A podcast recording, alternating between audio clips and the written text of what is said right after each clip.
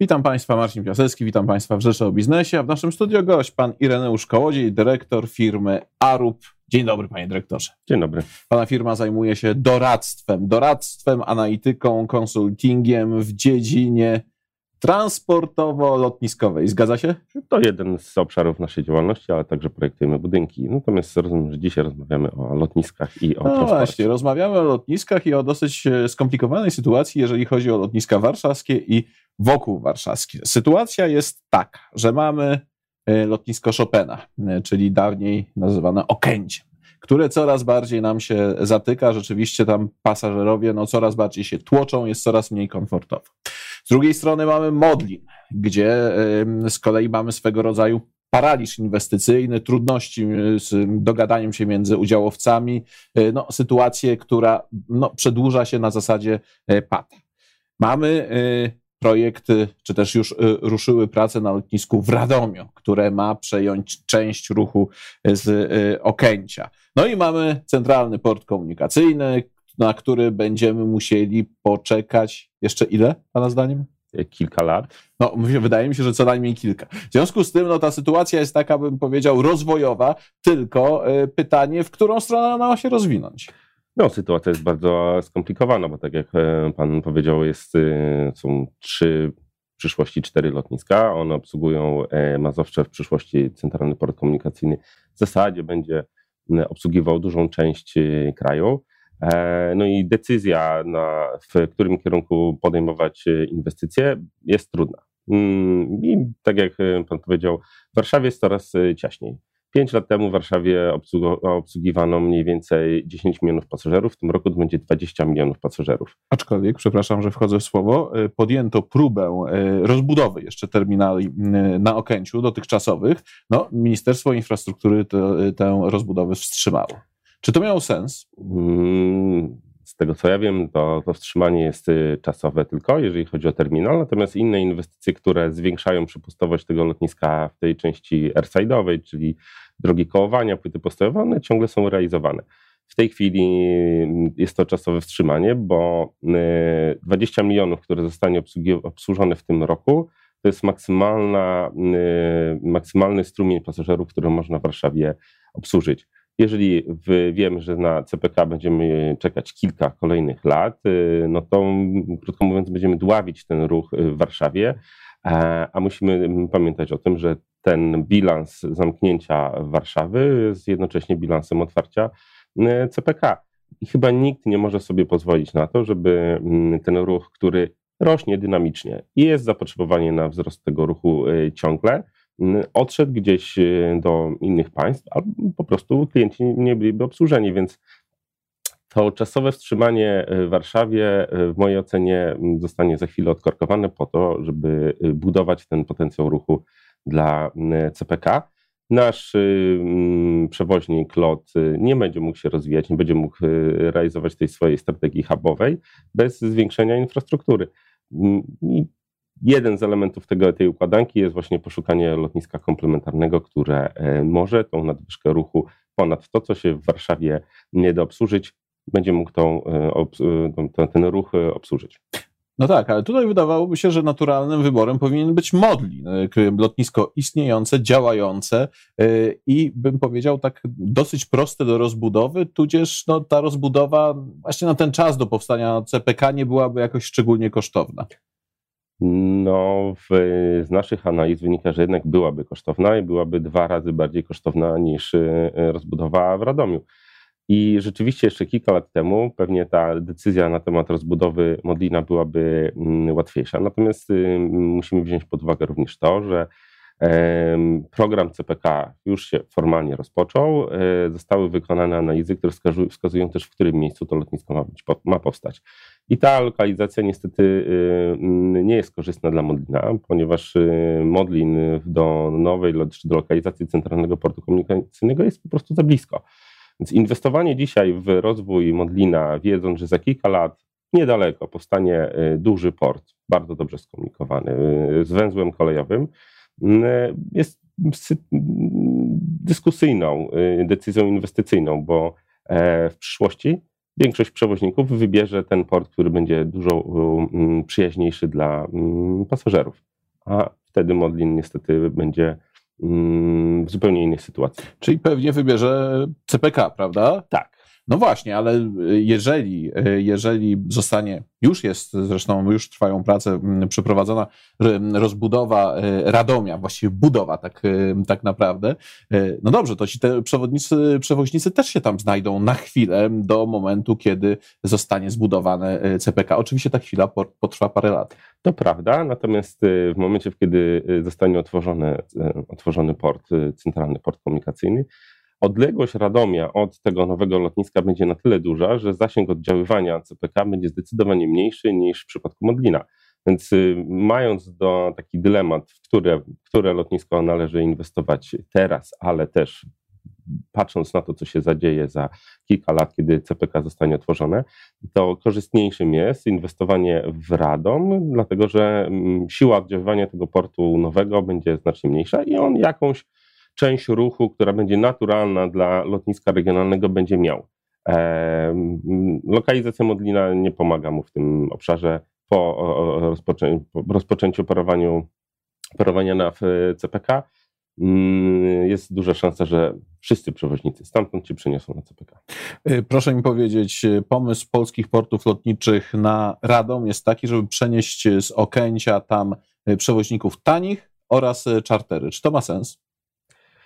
Y, ma sens z jednego powodu, ponieważ y, duża część, strategia lotu opiera się na budowaniu hubu. E, jedyne lotnisko dzisiaj w Polsce, które ma infrastrukturę, żeby taką, e, takie połączenia hubowe realizować, to jest właśnie Warszawa. Nie ma w żadnym porcie regionalnym takiej infrastruktury. infrastruktury. Ona jest z reguły też droga, dużo droższa niż y, w portach regionalnych. Więc jeżeli mm, weźmiemy pod uwagę to, że mm, w Warszawie mamy taką infrastrukturę, która jest używana, wykorzystywana równocześnie przez przewoźników y, czarterowych, niskokosztowych, którzy takiej nie potrzebują, a taniej jest ją zbudować w innym miejscu, w naszej ocenie to rzeczywiście ma sens. Tak? Y, budujemy infrastrukturę e, bardziej dopasowaną pod y, pasażera e, właśnie low-costowego i czarterowego w innym miejscu, otwierając niejako możliwości z rozwojów y, dla połączeń hubowych, długodystansowych, i to nie tylko lotu, ale też przewoźników tradycyjnych innych. Ale przewoźnicy, ci, którzy ewentualnie mają się znaleźć w Radomiu, zwłaszcza ci niektórzy z tanich przewoźników, no, kręcą nosem na pomysł Radomia.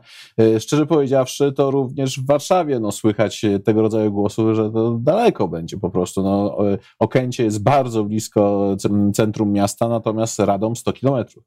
To prawda. Dzisiaj Radom e, to jest 100 kilometrów, natomiast czas dojazdu za chwilę będzie e, relatywnie dobry.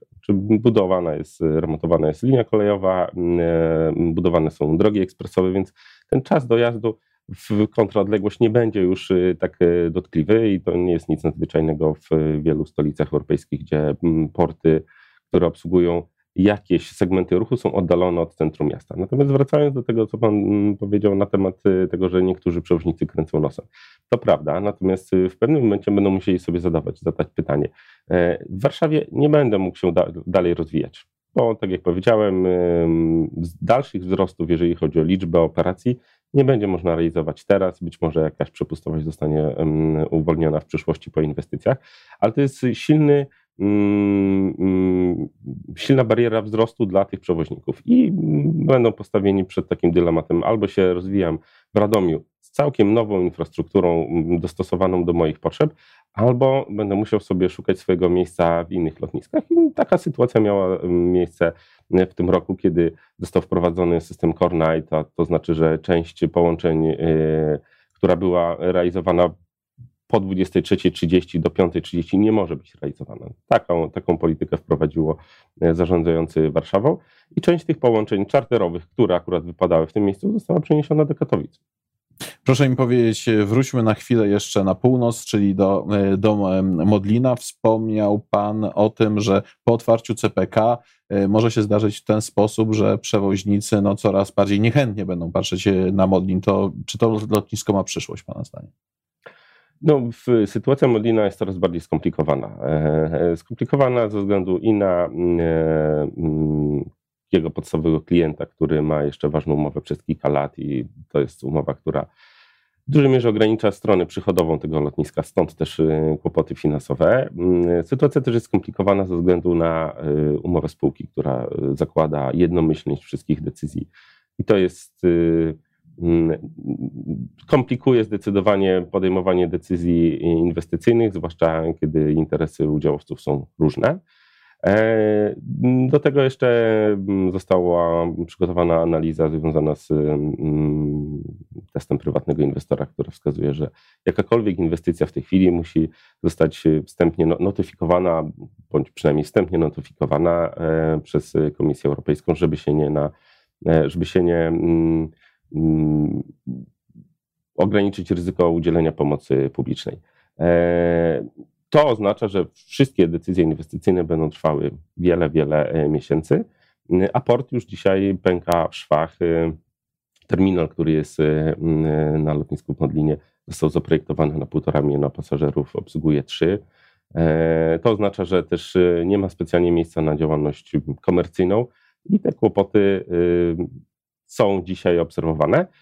Powiem jeszcze, że mm, w momencie, gdyby tego ruchu było jeszcze więcej, czyli część ruchu rzeczywiście została przeniesiona z Warszawy, mm, tych kłopotów by było jeszcze więcej, dlatego że stan infrastruktury, mm, drogi startowych, płyt postojowych, drukowania przy zwiększonym ruchu jeszcze szybciej by się zużywał i pojawiłyby się znowu wymagania co do odtworzeń, które są kosztowne.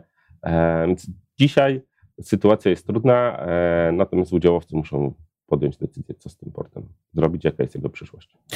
E, to wróćmy do innego elementu przyszłości, czyli CPK i Okęcie. Z tego, co pan mówił wcześniej, zrozumiałem, że jest pan zwolennikiem zamknięcia Okęcia, zamknięcia portu Chopina w momencie uruchomienia CPK, czy tak? Tak, oczywiście. To jest zupełnie naturalne z punktu widzenia planowania infrastruktury. Mm, nie jest mm, mądre pozostawianie dwóch konkurencyjnych portów, w tym jeden w centrum miasta. E, e, ten ruch musi się po prostu w całości przenieść, co będzie też z pożytkiem dla mieszkańców, tak? bo e, lotnisko w centrum miasta to jest oddziaływanie hałasowe.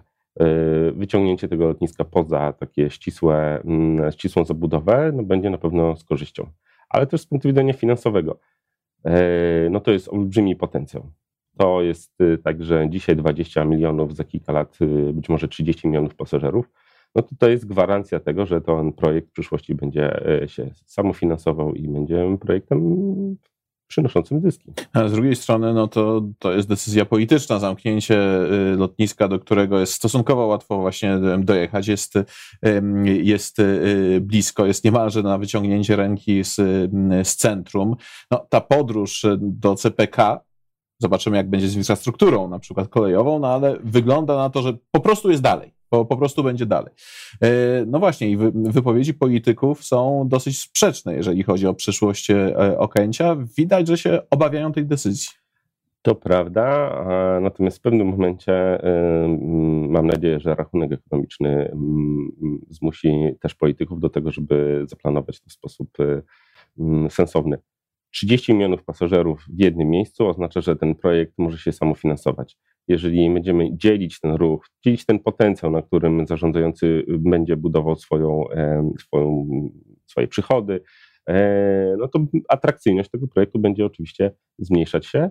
E, nie chcę wracać do przykładów światowych, gdzie taka sytuacja została podjęta, że właśnie nie zamykamy lotniska i one ostatecznie się e, nie powiodły, te przedsięwzięcia się nie powiodły.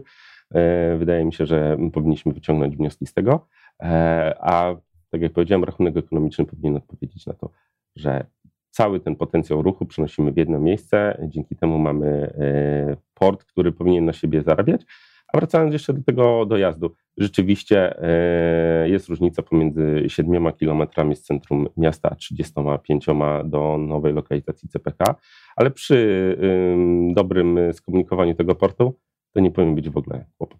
A proszę mi powiedzieć, e, Pana zdaniem, od jakiego, jakiego poziomu liczby pasażerów e, CPK będzie właśnie e, lotniskiem, które też no, będzie się zamykało od strony finansowej w sposób korzystny? To dzisiaj trudno powiedzieć, ponieważ dzisiaj nie mamy takiego gotowego konceptu, co będzie tą pierwszą fazą inwestycyjną. Natomiast każdy port który obsługuje powyżej 3 milionów, 5 milionów pasażerów, jest portem, który na siebie zarabia. Mając do dyspozycji potencjał 30 milionów, 30 kilka milionów, no to są projekty, które bardzo dobrze na siebie zarabiają i w, na świecie, w Europie Zachodniej, ale też w, globalnie. Wszystkie te porty mm, to są, to są, na, to są projekty, które zdecydowanie są na plus, jeżeli chodzi o, o, o wynik ekonomiczny. Bezpośredni wynik ekonomiczny są często mm, zarządzane przez prywatnych e, operatorów e, na umowach koncesji, które są z reguły bardzo korzystne dla tych inwestorów. Więc to wszystko zależy od tego, na jaką tą pierwszą przepustowość zostanie wybudowany CPK, jak wielki będzie ten nakład inwestycyjny, ale jeżeli te dwa elementy się ze sobą mm, spotkają, czyli to, co bilans otwarcia, jeżeli chodzi o ruch i inwestycje, które zostaną wybudowane, to jestem przekonany, że to będzie projekt y, zyskowny. Chciałem jeszcze zapytać na koniec o y, troszeczkę inną rzecz, mianowicie o PPL, o zarządcę no, w, w, zarówno, zarówno lotniska Chopina, jak i udziałowca właściwie większości e, bodaj e, lotnisk w Polsce. Sytuacja finansowa firmy się zmieniła i to się zmieniła w ciągu ostatnich lat bardzo na korzyść. Ze strat pojawiły się wielomilionowe zyski. Co Pana zdaniem zadecydowało o tym, że właśnie te zyski, te zyski są przedsiębiorstwa, które były w dosyć trudnej sytuacji, no teraz mamy, mamy na naprawdę y, y, potężne, y, potężne profity. Myślę, że PPL na przestrzeni ostatnich pewnie 10 lat nigdy nie był w sytuacji trudnej finansowej, natomiast rzeczywiście ostatnio te zyski rosną, ale tutaj PPL-owi bardzo sprzyja właśnie ten wzrost ruchu lotniczego. Jeżeli 5 lat temu na lotnisku było 10 milionów pasażerów, teraz jest ich 20, a w międzyczasie tych inwestycji wiele nie było, które mogłyby zmniejszać ten poziom zysku, no to to jest, y, to jest podstawowy, podstawowa odpowiedź, dlaczego w PPL-u dzisiaj zarabia się e, dużo, jeżeli chodzi o, o, o ruch lotniczy. Bo krótko mówiąc, przy podobnej infrastrukturze obsługują dwa razy więcej pasażerów i to na pewno sprzyja. Czyli dzięki nam pasażerom. Tak jest, w dużej mierze. Bardzo dziękuję za rozmowę. Moim gościem był pan Ireneusz Kołodziej, dyrektor firmy Arup. Dziękuję.